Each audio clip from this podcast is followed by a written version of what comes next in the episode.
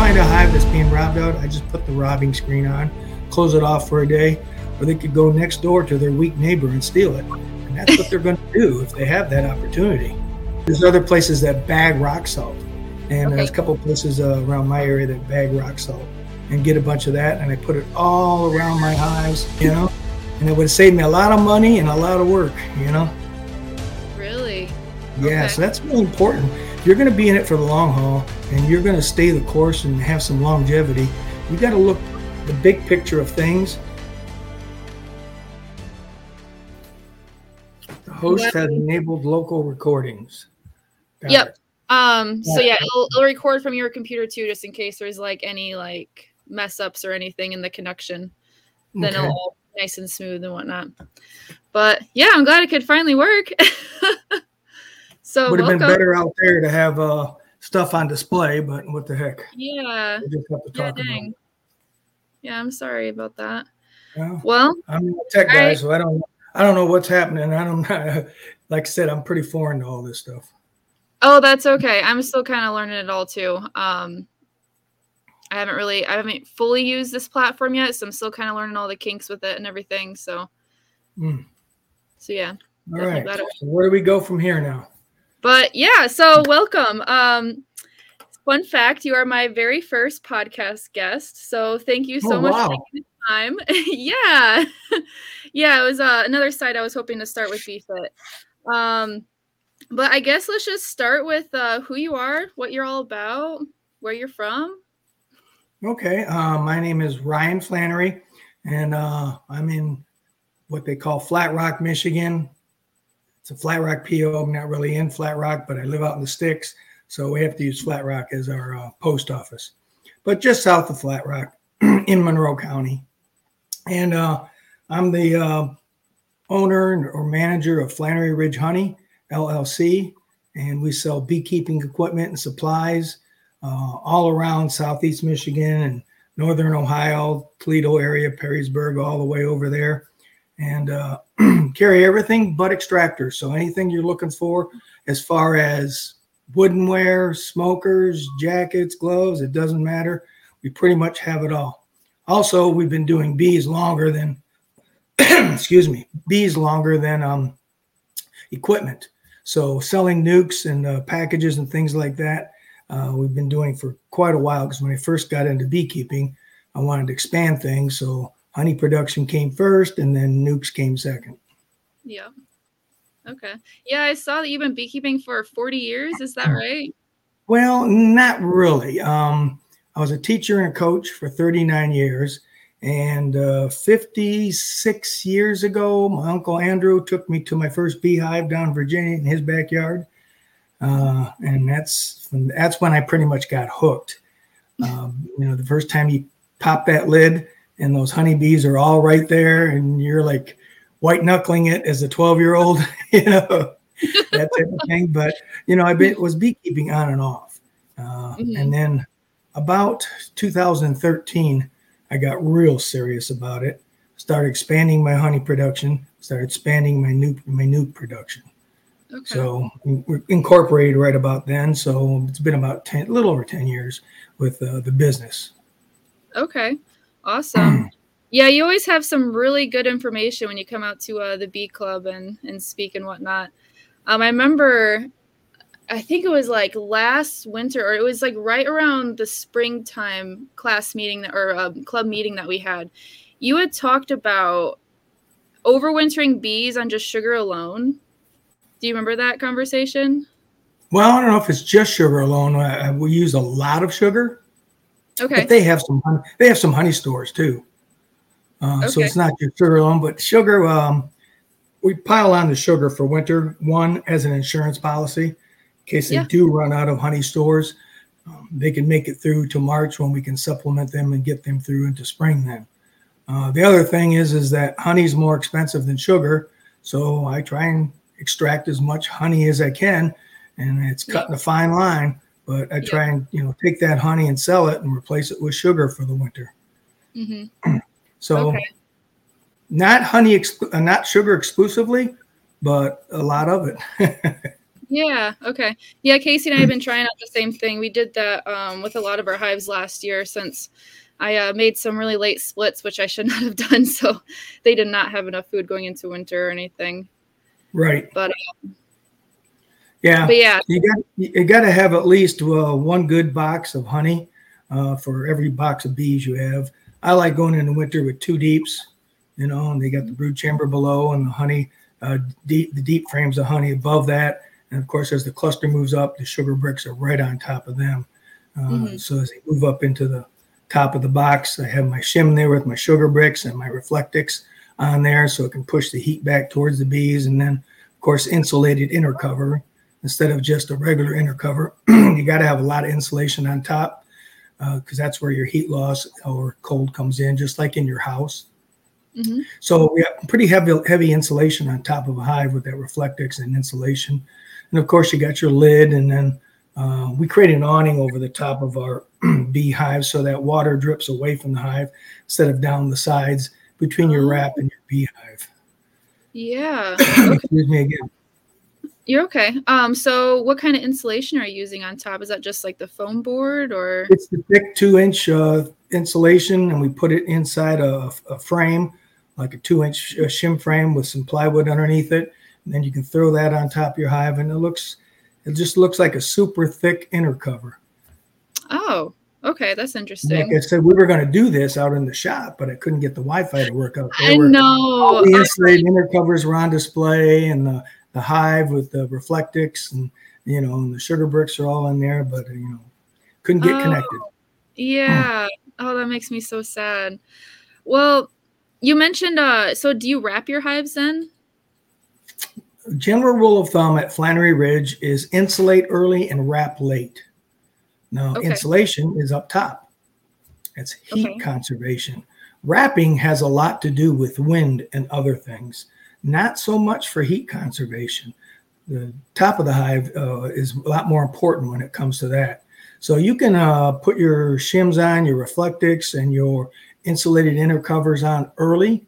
You can put them mm-hmm. on October. You can put them on November. You can wait till December if you like. But insulating the top doesn't really affect the hive very much. But when you wrap the sides, you have these warm days and cold mm-hmm. nights, I find that it helps to create condensation. Where if you wait till later in the year to wrap the sides, when the days are cold and the nights are cold, usually that's right around Thanksgiving or shortly after. That's a good time to wrap. Oh, okay.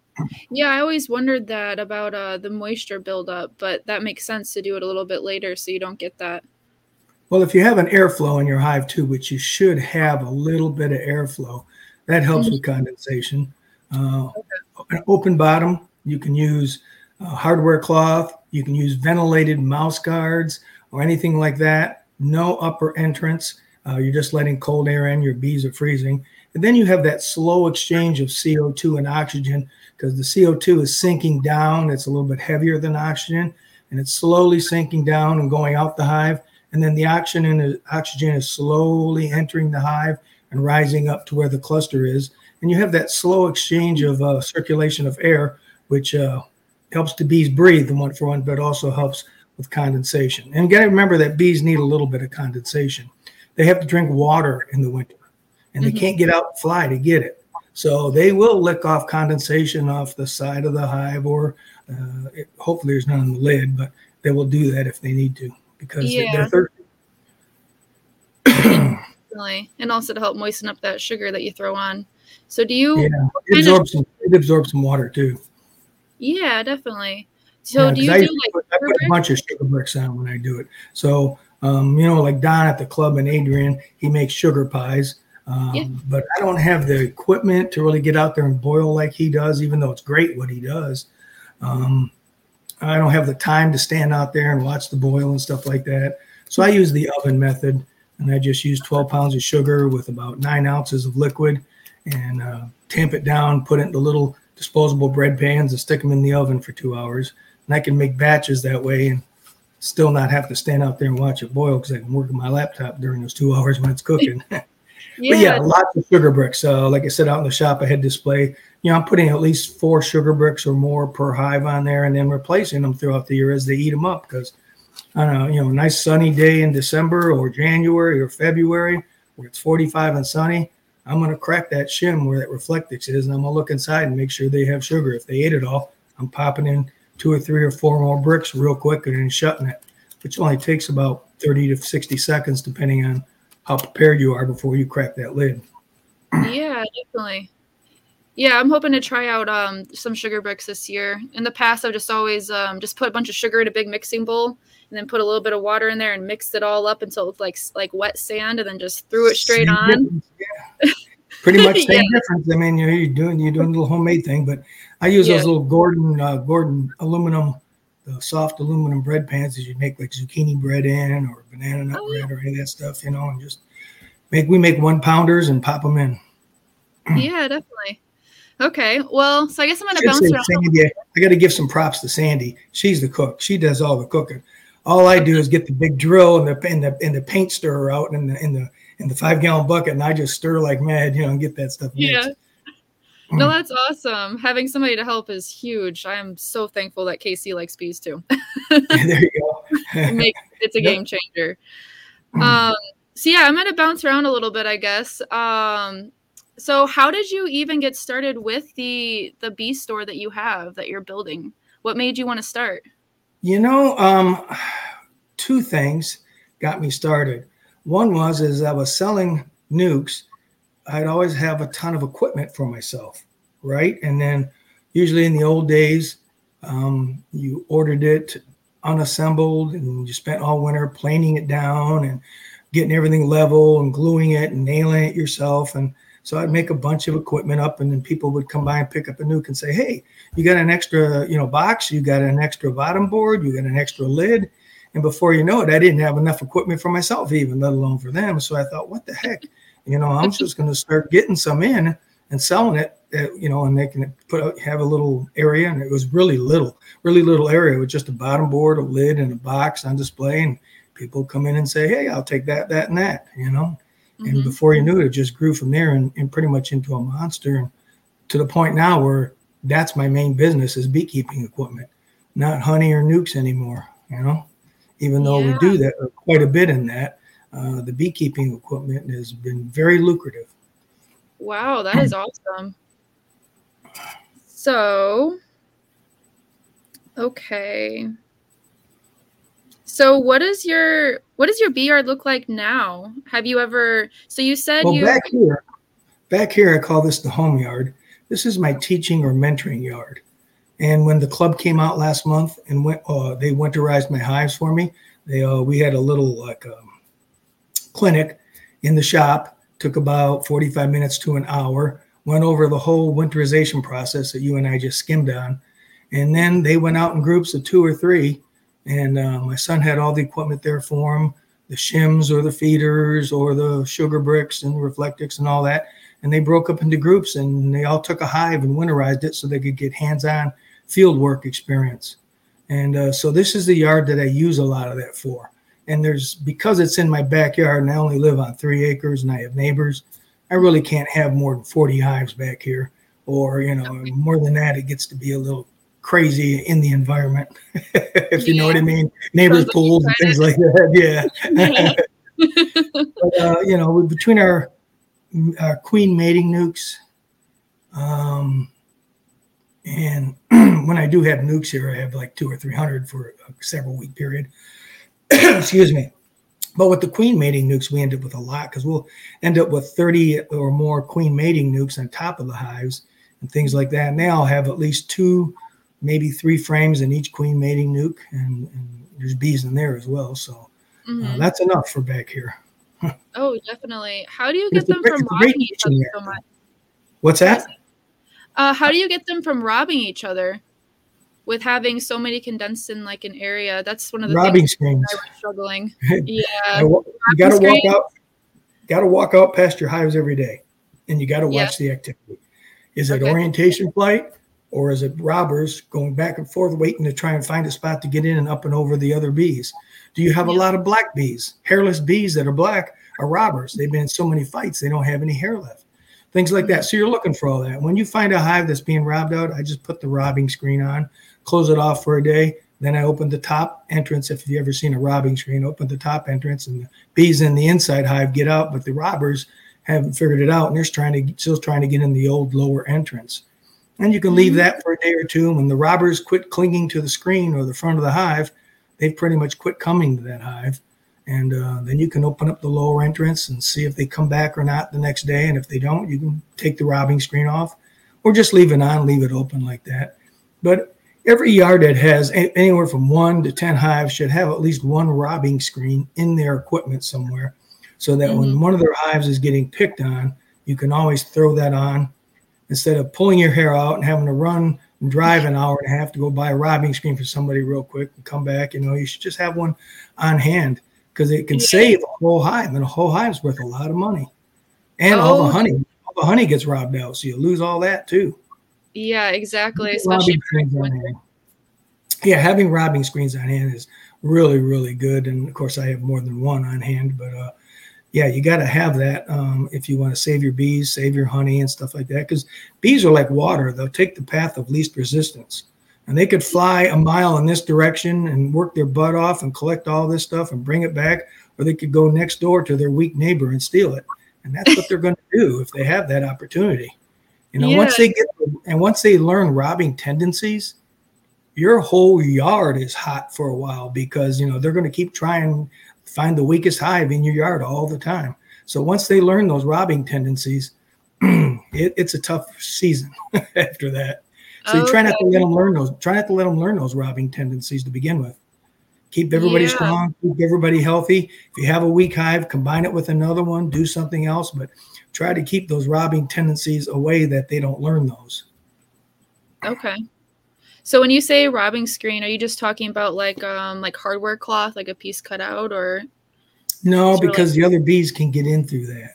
Um, it's really really fine hardware cloth that neither the inside or outside can go through. Uh, yep. Bees on the inside, bees on the outside, and then you've got little uh, silver pieces of aluminum that we bend and put screws in, and you can lift that up to create a little entrance. It's almost like a piece of silver over your wooden entrance reducer and then you've got one on top of the robbing screen that's about uh, eight inches, 10 inches up above. And when you open that one up, the bees that are that come to rob, they go to the lower entrance. And there's a screen there, and they can smell the honey inside. They can smell the bees, so they never go to that top little slot. But your bees on the inside know, and they go they go in and out all day, while the robbers are still clinging to the front like mad, trying to get in.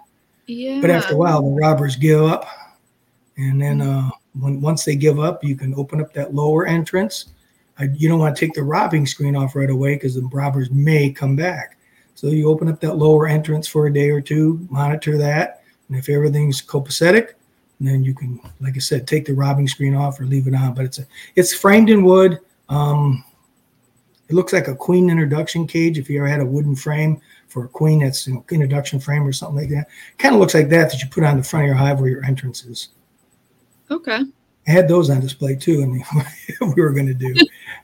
oh, oh man, that's okay. We'll make the someday we'll have to do a podcast in the shop, and it'll be. Oh, really definitely. Nice.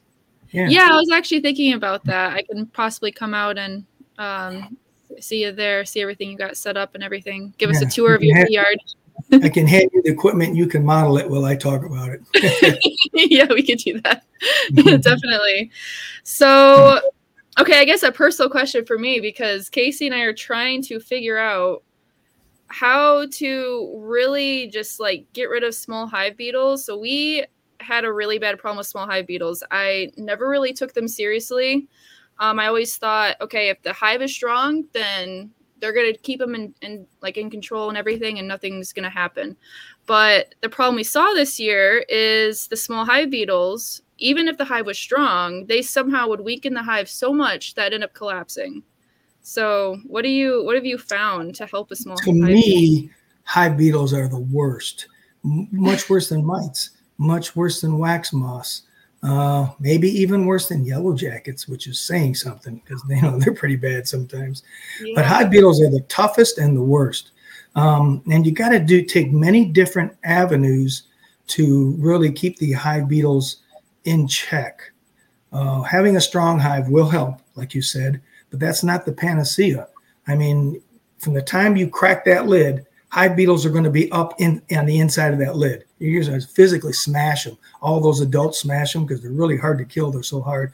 You're going to take a look on top of those frames immediately, smash all them. Um, you're going to start working your way down into the, into those frames. And if you have empty frames, and there's like 30 or 40 hive beetles in an empty frame, you're going to mm-hmm. take that and, and, you know get rid of that because that's nothing but you know hive beetle heaven right there. So to not have very many empty frames where hive beetles can hive, and you cannot have inner covers when you have hive beetles. Where's the number one place a hive beetle is going to hide? Above the inner cover in those little cracks around the rim that they can get in to get away from the bees, even though the bees are trying to put them in beetle jail. Uh-uh. There's too many hive beetles for them to do that. And then the hive beetles can go down and raid when they want. And they make such a mess in the hive with the honey and their oh feces and eating through and doing everything. It's, it's horrible. But you have to have full frames, okay, with bees on those frames. They mm-hmm. can't be, you can't just say, oh, I'm going to take this super full of drawn wax and put it on top. And then the bees haven't come up to work on it because that's going to be hive beetle heaven too, because it's a place to hang out and get away from the bees. On top of the inner cover, it's a place to hang out, get away from the bees. So you're creating an environment for those hive beetles. And then you can use other things like beetle blasters with the canola oil in it or the, the, the beetle attractant in your mm-hmm. upper boxes in the back so that you know beetles get chased into there instead of the yeah. upper uh, inner cover and they get chased in there. But the number one prevention is to kill the hive beetles while they're gestating in the ground. Mm-hmm. Uh, many of them, most in fact, most of them, there are some that might stay in a hive over winter if you got nice warm hives, but most of them they go into the ground for winter and they hibernate there, and then they uh, hatch. They're grubs, and they they hatch in the spring and come up into your hive. So if you kill the grubs in the ground around your hive, you're going to have very low hive beetle problems because you're killing them before they can even hatch, become adults, and go into your hive. And mm-hmm. there's chemicals you can use that I try to stay away from them, but I know people that do use them. It's very effective, like GuardStar, and uh, some people use this GrubEx and things like that on the ground all around their hives. But I just use rock salt. I go to the uh, what do you call it? The, oh, the county, the county that the uh, county road commission. Oh, yeah. There's other places that bag rock salt, and okay. there's a couple of places uh, around my area that bag rock salt and get a bunch of that. And I put it all around my hives.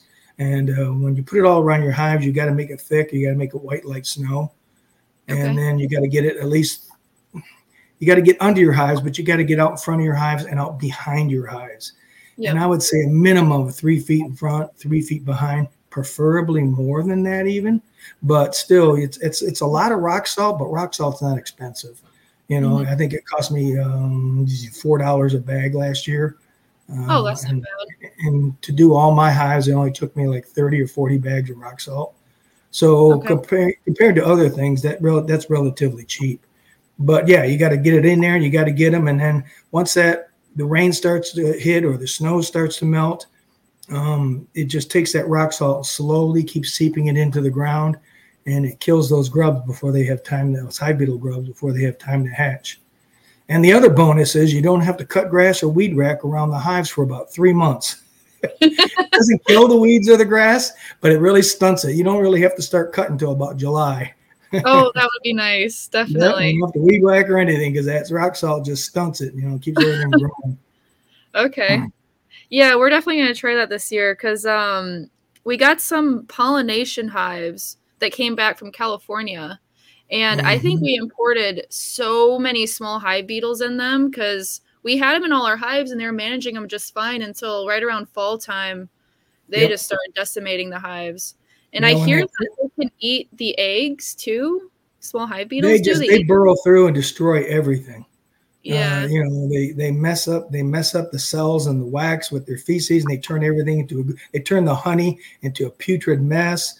I mean it's just nasty. Uh, like I said, hive beetles are the worst. But yeah, importing bees from uh, a place, I guess like Florida, Georgia, California, you might get a lot of that.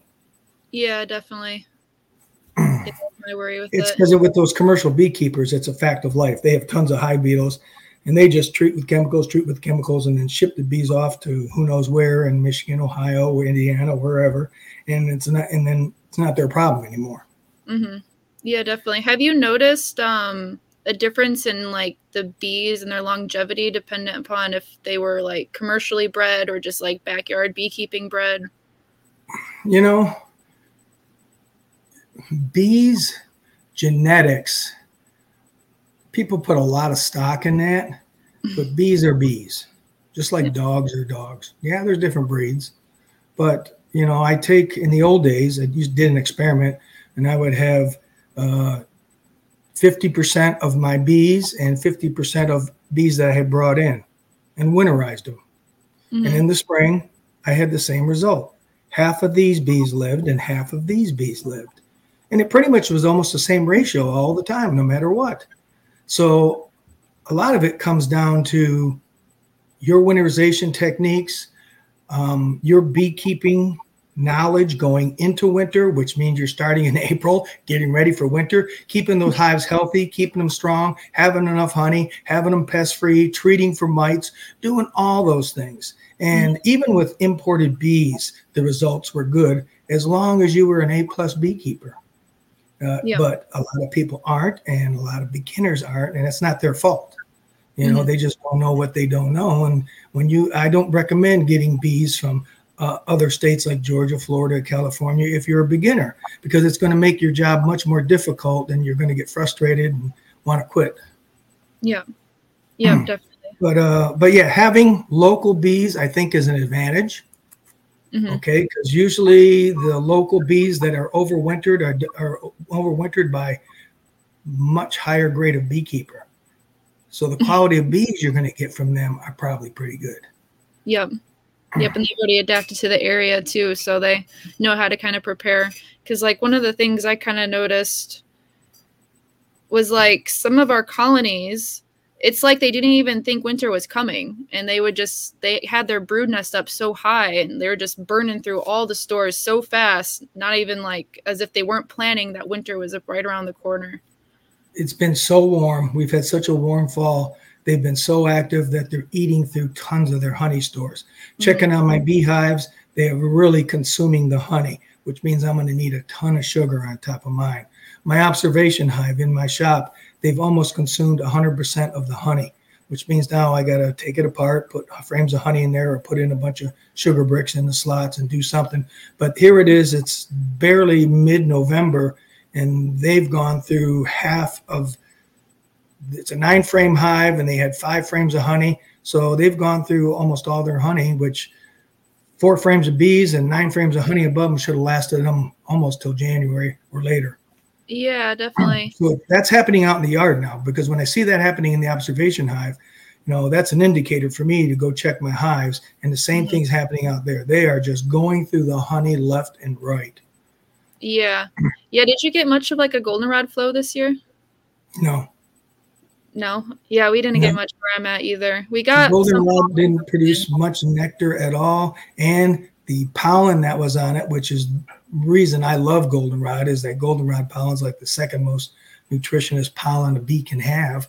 And going into winter for spring, that's what they need stored away. But the goldenrod pollen um, got wet several times and it took days to dry out or it got knocked off. And it was just not a great year in my area, at least, for goldenrod. Yeah. yeah. Okay. How was your main flow this year?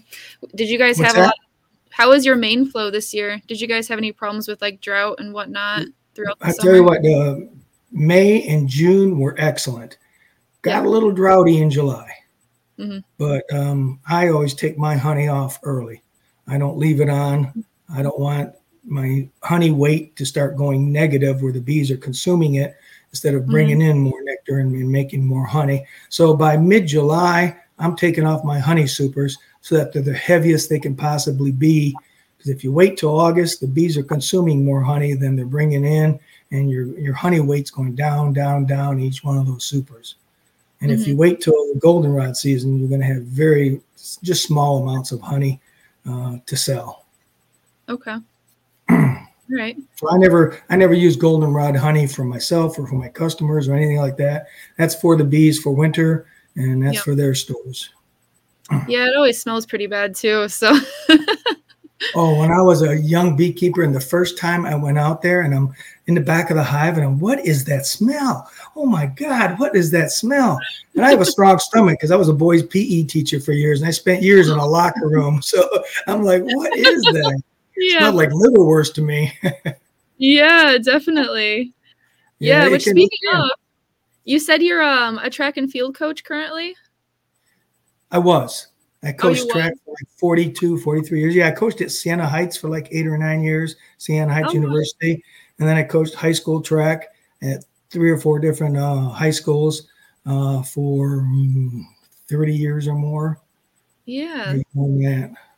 That's It awesome. started, Yeah, it started, in, I started in the 81 season, so I don't know how long ago that was. But yeah. but yeah, with, with my health uh, and with my health issues that I've had, uh, a few years back, I had to resign from the uh, college track pros and program at Siena okay. and uh, start cutting back a little. yeah, We definitely. need to do because I'm almost pushing 70 now, and uh, the the nucs are killing me. I'm gonna have to start cutting back on my nuc production. Uh, you know, shaking out bees and making packages is so much easier than growing nucs, carrying nucs, checking on queens, making sure they don't swarm, feeding them. It's just just a lot of work uh, compared to the other, and uh, the beekeeping business is so busy then and it's doing so well that I've got it between honey production and bees and uh, beekeeping equipment.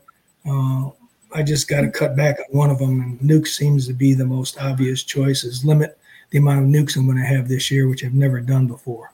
hmm So you're you're doing you're running it all yourself then with uh the yard and the My son, who swore he'd never get into beekeeping, he just turned 30 and he works for me on the weekends now. And he's Oh, learning the business and he's, he's, he's hand makes all the our frames, puts them together, you know, glues them and staples them and stuff like that. And he's really starting to show an interest in the business now. But when I had him living here, and he was yeah, he was 15, 16. I ain't never gonna have no bees. I hate these bees. Oh my God, he's going, you know. yeah. Till he cracks open his eye when he's older, and he's like, "Oh wait, maybe there's something to him." yeah, yeah. So uh, yeah, he, he's a big hand now because you know with my health I can't lift like I used to, and thank goodness I don't have ten frame equipment because I, it would be really bad for me. Eight frames heavy enough for me at my, my age now. But uh, Yeah. he does a lot of that. I mean, he's loading up supers, he's loading up boxes and hives, and putting them in the truck and driving them up, and things that I used to do but can no longer really do efficiently. You know, he's doing all that. So he's he's a big his he's a big help. You know, I, I don't know how much beekeeping I could be doing if he wasn't involved. Yeah, definitely. So for you older people, make sure you get into five frame or eight frame equipment early in life. Don't wait till later like me. Okay. I wished I had a mentor when I was like 20 or 25 or 27 saying, go into eight frame equipment. Don't do 10. You won't be able to do it later in life. You know? and it would have saved me a lot of money and a lot of work, you know. Really? So is There's that what you like There was a point about? when I had to. There was a point when I had to dump all my ten frame equipment and switch to eight, just so I could continue my beekeeping career. Really? Yeah, Okay. so that's really important. If you're going to be in it for the long haul and you're going to stay the course and have some longevity, you got to look the big picture of things and look down the road and say, you know, when I'm 60 or 65 or 70 or 75, 10 frame supers aren't doable. They're not doable. You know, I'm not Superman I was when I was young or thought I was, you know? and uh, Yeah. so thank goodness, you know, I, I, I switched over to eights, which I easily can make into a six frame hive just by adding stuff, frames on the inside or insulation on the inside or follower boards on the inside. And I can make all my eight frame, six frame hives real, real, really simple hmm and uh, they're very manageable for me now with my lack of Okay. strength. Do you notice um a difference between beekeeping as like an eight frame versus a ten frame, or is it just pretty much universal the same? Just I recommend eight frame in Michigan because it's a cold weather state, And Okay. I find the success rate with eight frame is better than 10 overwintering because heat doesn't go this way. Mm-mm. Heat goes this way. And the narrower, the more narrow your equipment, the better for that. That's why nucs, five frames of bees with five frames of honey over the top, that whole nuc is warm during the winter because they can almost heat the whole box. I know bees can't heat the box, but the cluster is almost big enough to heat the whole nuc box, and they do very, very well. And then with eights, you can push that cluster in by taking out a frame or so, and like I said, making it a seven frame or six frame hive for the winter by adding follower boards or insulation on the inside to push that cluster in and have less frames. So I really like eights because you don't have to buy a lot of fives. If you make your eights, sevens, and sixes, and so on during the winter, but it, you know, with nuc production, I have a lot of nuc equipment. But uh, Yeah. yeah, I tell people, I says, you know, eight's the happy medium between five and ten, but you can make that eight a seven frame hive. You can make that eight a six frame hive in a matter of seconds, and you don't have to go out and buy a custom made six frame hive. I think, uh, you know, what's his name on the internet? Michael Palmer. He's really big at pushing these six frame hives. Six, that's the magic wand, six frame hives. You know, that's going to make you a master beekeeper. And uh, yeah. you can take an eight frame hive and make it a six frame hive in, in a in a matter of minutes. Like I said, Yeah. you don't need to buy all this custom equipment that later on when you want to dump it, no one wants it. Yep. Exactly.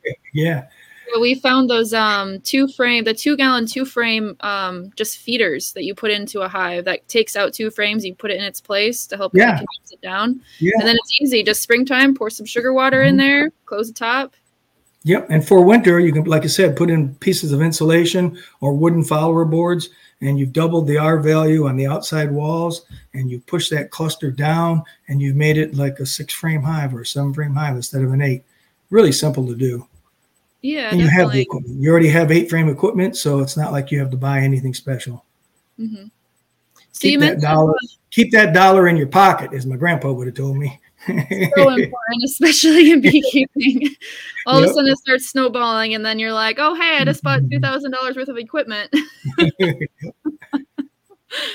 Yep, definitely. Hmm. Um, so you mentioned that you have used five over five. What do you think about that? Oh yeah, yeah. Five over five is great. The problem I have with five over five is wrapping it. I love bee cozies, even though they're expensive. I love them because in a matter of seconds, I can winterize a hive in seconds. I can winterize a hive, go to the next one, winterize it, go to the next one, winterize it with bee cozies. Uh, and up front, bee cozies are expensive, but Mhm. over the course of years, they're not.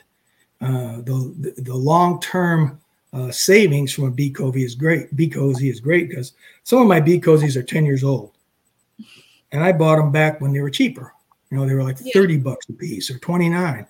Well, 10 years divided into 30 is three bucks a year they cost me. Where Yeah, felt paper or foam insulation that cracks and breaks and felt paper you have to you can't reuse, it's all torn and cracked. Uh, actually, after 10 years, it's more expensive than bee cozies.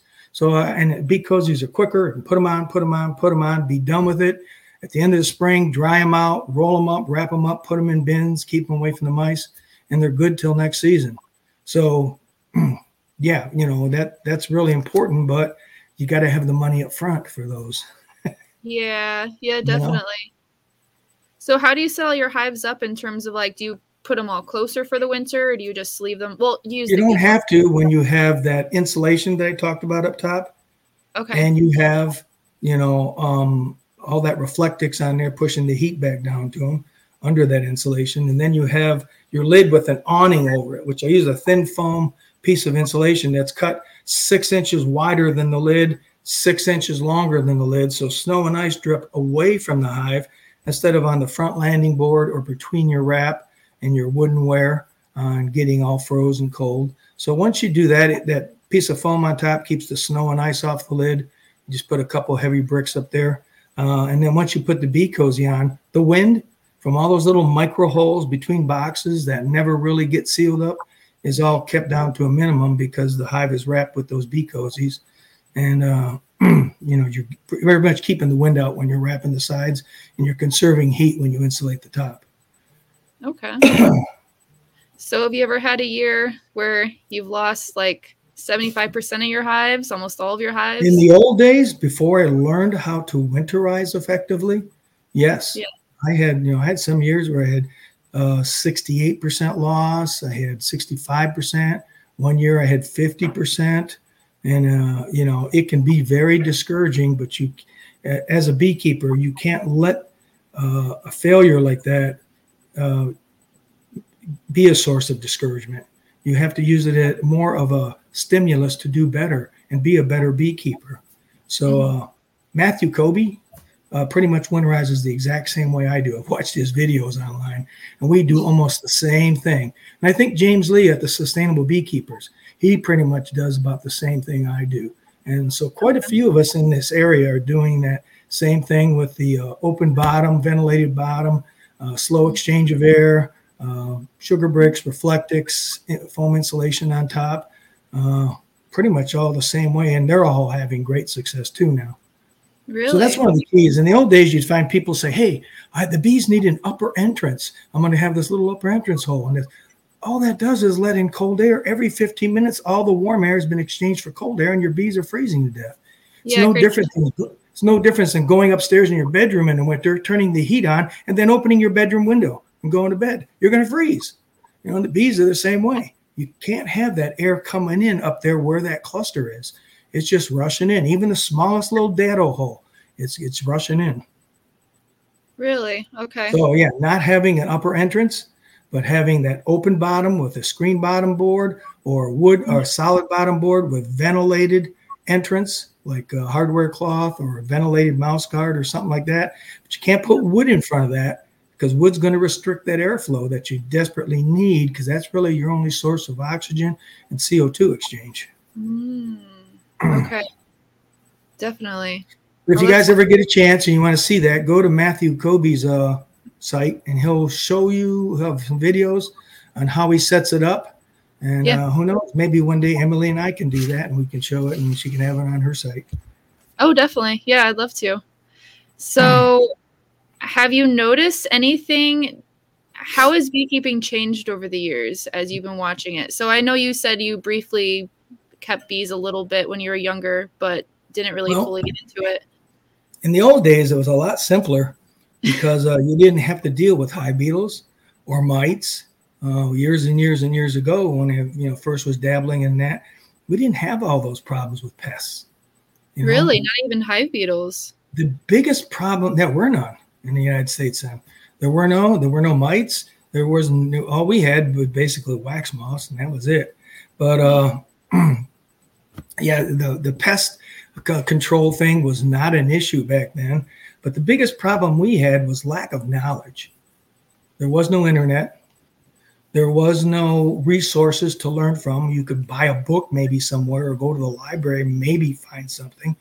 I mean, that was it you you you were in the field doing hands-on learn by doing school of hard knocks a lot of times unless you had a great mentor or somebody you could talk to that was successful um, that was very de- debilitating to people who wanted to be a hobbyist and have you know two three or four hives but have no one to turn to or no, nowhere to glean any knowledge from uh, mm-hmm. that, was, that was very difficult so that has increased greatly and that's added to our success in beekeeping now because the amount of research happening at these universities and different places is astounding. And the things oh, they're yeah. discovering and coming up with is just amazing.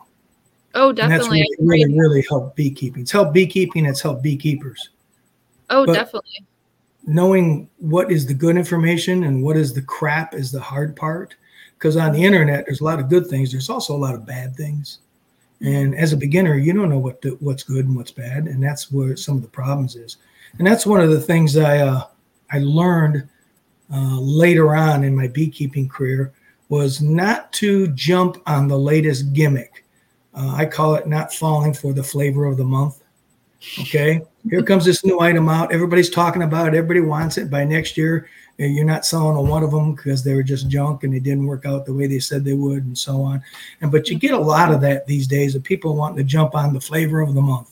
You know, and my suggestion is to stick to the tried and true cornerstones of beekeeping, and you'll be mm-hmm. a lot better beekeeper. Find a good mentor, find a good club, and that's going to help you immensely. But also stay away from the current fads. Yeah. Let them play themselves out. If they're worth a darn, in a couple years you'll know it. But if not, let other beekeepers be the guinea pigs for those new products. And and, and if they fail, you won't be crying in your coffee. you Yeah, know? definitely.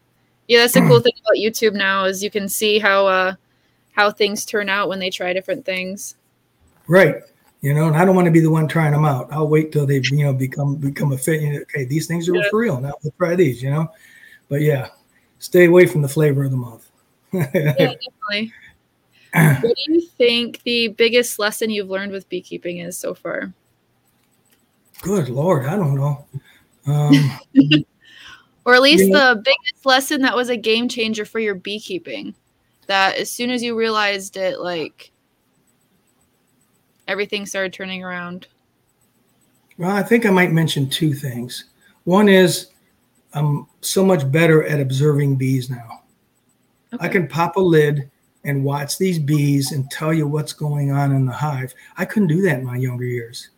I Mhm. could not do that because I was so focused or laser focused on doing an inspection or looking for the queen or something like that, you know, Yeah. instead of, you know, looking at the overall picture first and see what's going on and watch what the bees are doing, how they're acting, how, you know, what, what's going on in that hive. That's really important. And with experience, you get so much better at that.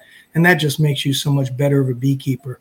Walking by the front of the hives, watching the activity, going in and out, what's happening. Observe that you know are there robbers? Are there are they collecting pollen? Uh, are they acting funny in front of the hive? Are they bearding? You know what's going on? So you're looking at all these things and you're not even going in the hive. You're just going down hive to hive checking out each hive as you walk by. And you're Yeah. observing you know and you're looking and say whoop look at all the drones going in and out. That hive's queenless and you're going to the next one you're mark, putting a little mark on that so you can go back later and then fix it and stuff like that you know uh, just things like that have made beekeeping so much better for me because I've gotten better at it. And, and that's the key is, you know, I quit watching YouTube and I started watching my bees. Yeah, really exactly. did. Yeah. Yes, that is huge. That's something that Casey and I tried to do this year. Because the bees, they'll teach you. They're the best teachers. They're better than anything you can find. You just got to open your eyes. And when I first started beekeeping, I did. I was laser focused, you know, Mhm. I was, you know, I was, I was front end focused instead of watching everything. Yeah, definitely. So I got to ask the question now. So, how do you approach varroa mites? What do you do? How do you get? Um, What's your all method? right. So um, I take my honey off early, right? Yes. and I treat early. I treat by end of July i- if the weather allows. Yeah. And when treating for mites, you must treat the brood first. It's very important that you do not put the cart in front of the donkey. A lot of people will get out their acid drip or their oxalic acid vaporizer and start vaporizing their bees, which is a lesson in futility. And I'll tell you why in a minute. You must treat the, the, the mites that are in the brood because those are where the mite bombs are going to be going off. Each cell, those uh, mite, the mite will lay eggs in there and she'll have eight to nine to 10, 12 mites. When that bee hatches, those mites are going to hatch and you're going to have mite bombs going off in every cell. Well, you've got to kill those mites in those cells. And two ways of doing that is using like Formic Pro Mhm. or Mite Away strips. I prefer Formic Pro over Mite Away uh, for for a reason. And then uh, also having bees that are have higher percentages of VSH traits. Okay. That really helps because they will uncap those cells that have ton of mites in them, pull that uh, larvae out, drop it off in front of the hive. And of course, the mites die too then. So treating with uh, the brood first with uh, Formic Pro or Mite Away strips, and then having a good quality queen that has a high percentage of VSH trait still, um, that really helps at that first stage of treatment. But treatment for mites is a two-stage deal. Mm. You treat the brood for at least 21 days or 20 days. Now, Formic Pro is a 10 day treatment with one strip. I never use two because you get too much queen loss and too much bee loss. And the temperature threshold is very important when you're using two strips. When you're using one strip, the higher end temperature threshold is not as important in the summer, which is really important to know because it's 85 degrees, I think, with two strips. Well, there's a lot of days we have hotter than that. You don't have a five day period or more without 85. But when you have one strip in, it can go to 86, it can go to 87, and you're not going to get the loss you would have if you had two strips. So I do a 10 day treatment with one strip and another 10 day treatment with one strip. That gives me 20 days of the brood cycle, which is almost exactly what you need because it takes 21 days for a worker to hatch. So mm-hmm. it covers almost the whole brood cycle of the bees. And immediately on the 20th day or sooner, because sometimes I'll take those uh, pads off earlier because the efficacy of the pad goes downhill every day. The 1st mm-hmm. two, three, four days, it's really strong. But then after that, the amount of acid that's left in that pad is very weak. So sometimes, you know, I'll just do a seven day treatment, seven day treatment, seven day treatment. And, you know, the pad's a lot more stronger during that time period. But basically, as soon as you take that pad off, you must immediately vaporize. Because the mites that are in the phoretic stage on the fur of the bees, you have to kill before they can lay eggs back into the brood and create that same mite bomb situation again. So yep. you must immediately vaporize as soon as you're taking those pads off. Vaporize, vaporize, vaporize, vaporize. Five days later, vaporize again. Five days later, vaporize again. So you're getting all those mites that are on your bees now. And you mm-hmm. look at your little mite board or whatever, and then do a then do a mite check and all that type of stuff to see what your levels are at. You yep. know, but if you vaporize first before treating the brood, and then do a mite check, everything's going to look cool until those all those mites that are in those cells start hatching and you're back on the merry-go-round again with yep. all the amount of mites and stuff. So yep. you got to treat the brood first, then you got to treat the bees in the phoretic stage. And once you do that, your mite levels are going to be pretty darn low. Okay. But you got to have at least 15 days of, of vaporizing treatment every five days, mm-hmm. maybe more. Okay. And then I do like once a month after that. Once in, if I vaporize, and I'm into September. I'll do one in October if I get a nice day, one in November, and if I can get a nice day in December, I'll vaporize one day in December. Okay. you only um, treat usually in the fall time then? No spring treatments or or summer? Uh, I try not to use any chemicals. Yeah. Uh, you know, some people will use Apivar, Apistan, uh, all kinds of miticides, fungicides, all that type of stuff. Yeah. I try to stay away from that. And yep. I do treat in March before the queen starts brooding up. Okay. You know, because yep. when she's breaking that cluster winter, she's going to start brooding pretty soon. She's going to start, you know, taking that little maybe baseball sized cluster that she had in the winter or something like that. she's going to start building on that, expanding that. Mm-hmm. So if you treat then before the, you know she starts laying a lot, uh, that's the best time in the spring to do it. And that's usually about the end of March or middle of March, depending on our weather, or even beginning of March, depending on our weather. It's, it's not a calendar thing. It's more of like, you know, a weather thing when she's going to start warming up, breaking cluster, and starting to lay. Yeah. Okay. But yeah. So treating early, treating early once, I like to do if I have the time and the opportunity. but if you, if you went through winter and you did your work in the fall and you don't have many mites going into winter, uh, treating in the spring, I don't know, it's more it's more like for your own peace of mind because the bees okay. are usually in pretty good shape, you know. Yeah. But if you had a mite problem going into winter, then yeah, you're going to want to treat in March and try and help them out because they might be close to not making it. Yeah, definitely. Yeah, I've always wondered um, what happens with the mites when they go through that broodless period in the wintertime, if that helps at all kind of cut them back. Well, hopefully you've got them knocked out by then, like I said, by treating the brood and then treating the phoretic stage. And you don't have any mites, you know, hanging on your bees or your dead bees on the bottom with mites on them, things like yeah. that. That's the whole thing is to get rid of those mites because your your your your winter bees that you're going to have in March and April, um, they're born in July and August, so they need to be born mite free because they need to be born virus free. It's the virus that the mites carry that kill your bees. And uh, if you don't, if you wait till September to treat, um, your winter bees are almost many of them are already born. And if they mm-hmm. have the virus, um, then that hive is dead girls walking. You know, yeah. I don't care how big and how strong it is. uh, your mite load's going to be too high, the virus load's going to be too high, and by January, February, you're going to find them all dead on the bottom board or or whatever in the cells of the uh, the wax and things like that. But yeah, you, you mm-hmm. want to take care of your treatment early, get your honey off because I don't like treating, I don't like eating honey that's been treated. I don't care if it's a natural chemical or not. I, I get my honey off and then I treat right away. Yeah, it changes the flavor. I've noticed. Um, I've taken, I've treated with Formic before pulling my honey off before, and the honey just tasted odd.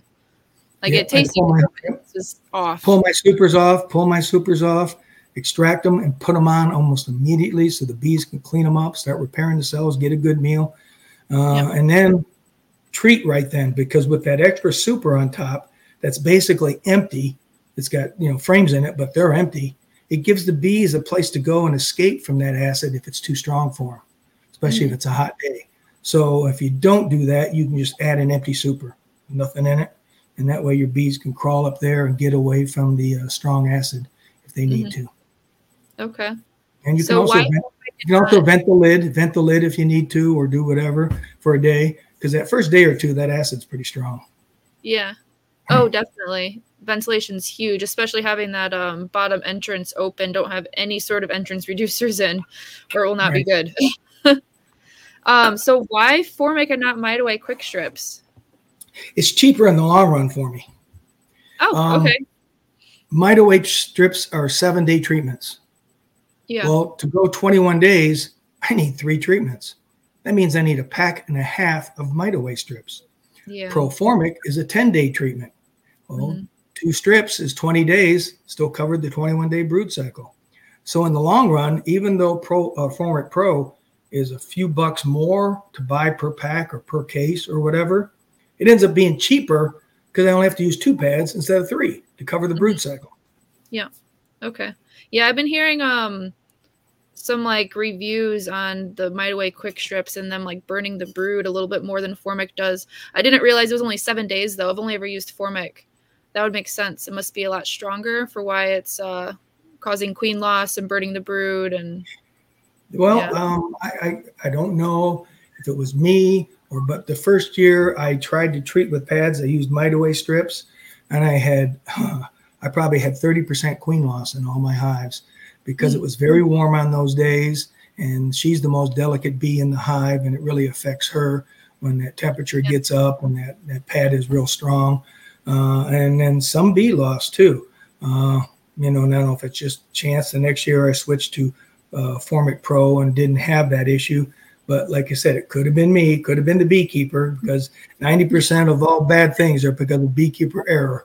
We all know that. the bees yeah. know what they're doing. Yeah, we are just trying to read their minds. right. But for me, it's a monetary thing. Two two strips, they come in a two pack of Formic Pro is cheaper than three strips of Mite Away. yeah, definitely. Okay. Well, we're gonna end this probably pretty soon. But before we go, my last question: Why beekeeping? What made you fall in love with it? And why do you keep beekeeping? I'm a type A guy and I always got to be doing something. Mm-hmm. So working all day, coaching track all afternoon, and taking care of bees as soon as I got home kept me out of trouble. Seriously. I can relate. You find something good to replace bad things. And yeah. beekeeping is a good thing, you know? yeah, coaching definitely. and beekeeping were good things. So it keeps you on the straight and narrow. Mm-hmm. So you know, some guys need that.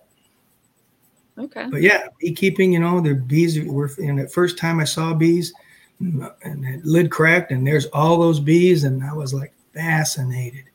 I mean, mm-hmm. that was like ah. Aha, this is something I like. you know, didn't take much to realize that. It's like, okay, this is good. You know, yeah everybody else is running away. exactly. I'm, I'm, getting, I'm, getting, closer and looking, you know. so you were never scared of them in the beginning? No, you know, I played outside, you know, in the old days we didn't have internet. We got stung all the time. If you know, we were we were mosquito brain boys, we'd find a wasp nest, we'd throw rocks at it, you know. That's a good way of getting stung. Things like that. We were always getting stung, you know. And then we're like, okay, I got you bee, and we pull the wings off it and watch it crawl around and say, there, see if you sting anybody else. but you know, we were boys. We got stung all the time. So no, I was not. A, I was not afraid of them at all. Yeah. You know. That's awesome. But you know, well, we we were like messing with them all the time. yeah, definitely, definitely. Well, thank you so much for uh, being here with me today, and thank you for being the very first podcast guest I've ever had. Um, and working well, through you. the digital part I of know, it. I know we didn't have much to demonstrate or show being in the house like this, but maybe some other time we can do a real professional job, you know, whatever when you have time, and you know, mm-hmm. we'll we'll have some gimmicks to hold up. Flavor of the month. exactly. Definitely, I'd love to do that. I will definitely keep in mm-hmm. touch about that. So okay, well, thank you very much. Thank you very much for inviting me. Yeah, where can everybody find you though, real fast before we hop off? Uh, follow me on Facebook, not my personal Facebook page, but my business one. It's Flannery Ridge Honey LLC. And I'm not a tech guy. Like I said, I'm an old dinosaur. So I only post once in a while when I'm going to have some beekeeping classes. Uh, January, February, March, I might have some basic beekeeping 101 class, things like that. Uh, spring preparation class. Uh, we just had two classes here in the last month on winterization, uh, stuff like that. Uh, announcement for packages and bees, and mm, if I have a sale on equipment. But I only post like twice a month on my Facebook page, so those people won't get a lot of junk in their feed, you know. Mm-hmm. But yeah, Flannery Ridge Honey LLC on Facebook, and you can follow us on there. It's pretty okay. much uh, unless you're unless, unless you happen to be driving by, uh, you know, beautiful Flat Rock, Michigan. You can always stop by and check out the shop. mm-hmm. Do you have a storefront, or are you just running it out of your yep. your shop? That's right where now? we're going to do. That's where we were going to do the show, but I couldn't get the uh, Wi-Fi oh, out there. Oh, okay. Yeah. So, like I said, all the equipment would have been there, all the hives, and then we could have held up things as we were talking. But hey, you know, live and learn. We'll figure something out, right? Yeah, definitely. Something to look forward to. I'll come up there and we'll make a whole thing of it. Great. So, you're, you're invited. Thank you. All thank right, you well, much. Yeah, thank you for being here with me today. It was a pleasure. All right, you take care. You as well. Have a great night. All you beekeepers out there, stay positive. yes, especially this time of year when uh, bee burnout is what I like to call it. Beekeeper burnout, and you're just going into your hives and seeing some of them collapsing can be really hard for especially new beekeepers to see that. It's a long journey. Stick with it, and uh, you know the the road you travel will eventually get you there. Yep. Yep. All right. Exactly. Thank you, Emily. Yep. Thank you. Bye. Bye, y'all.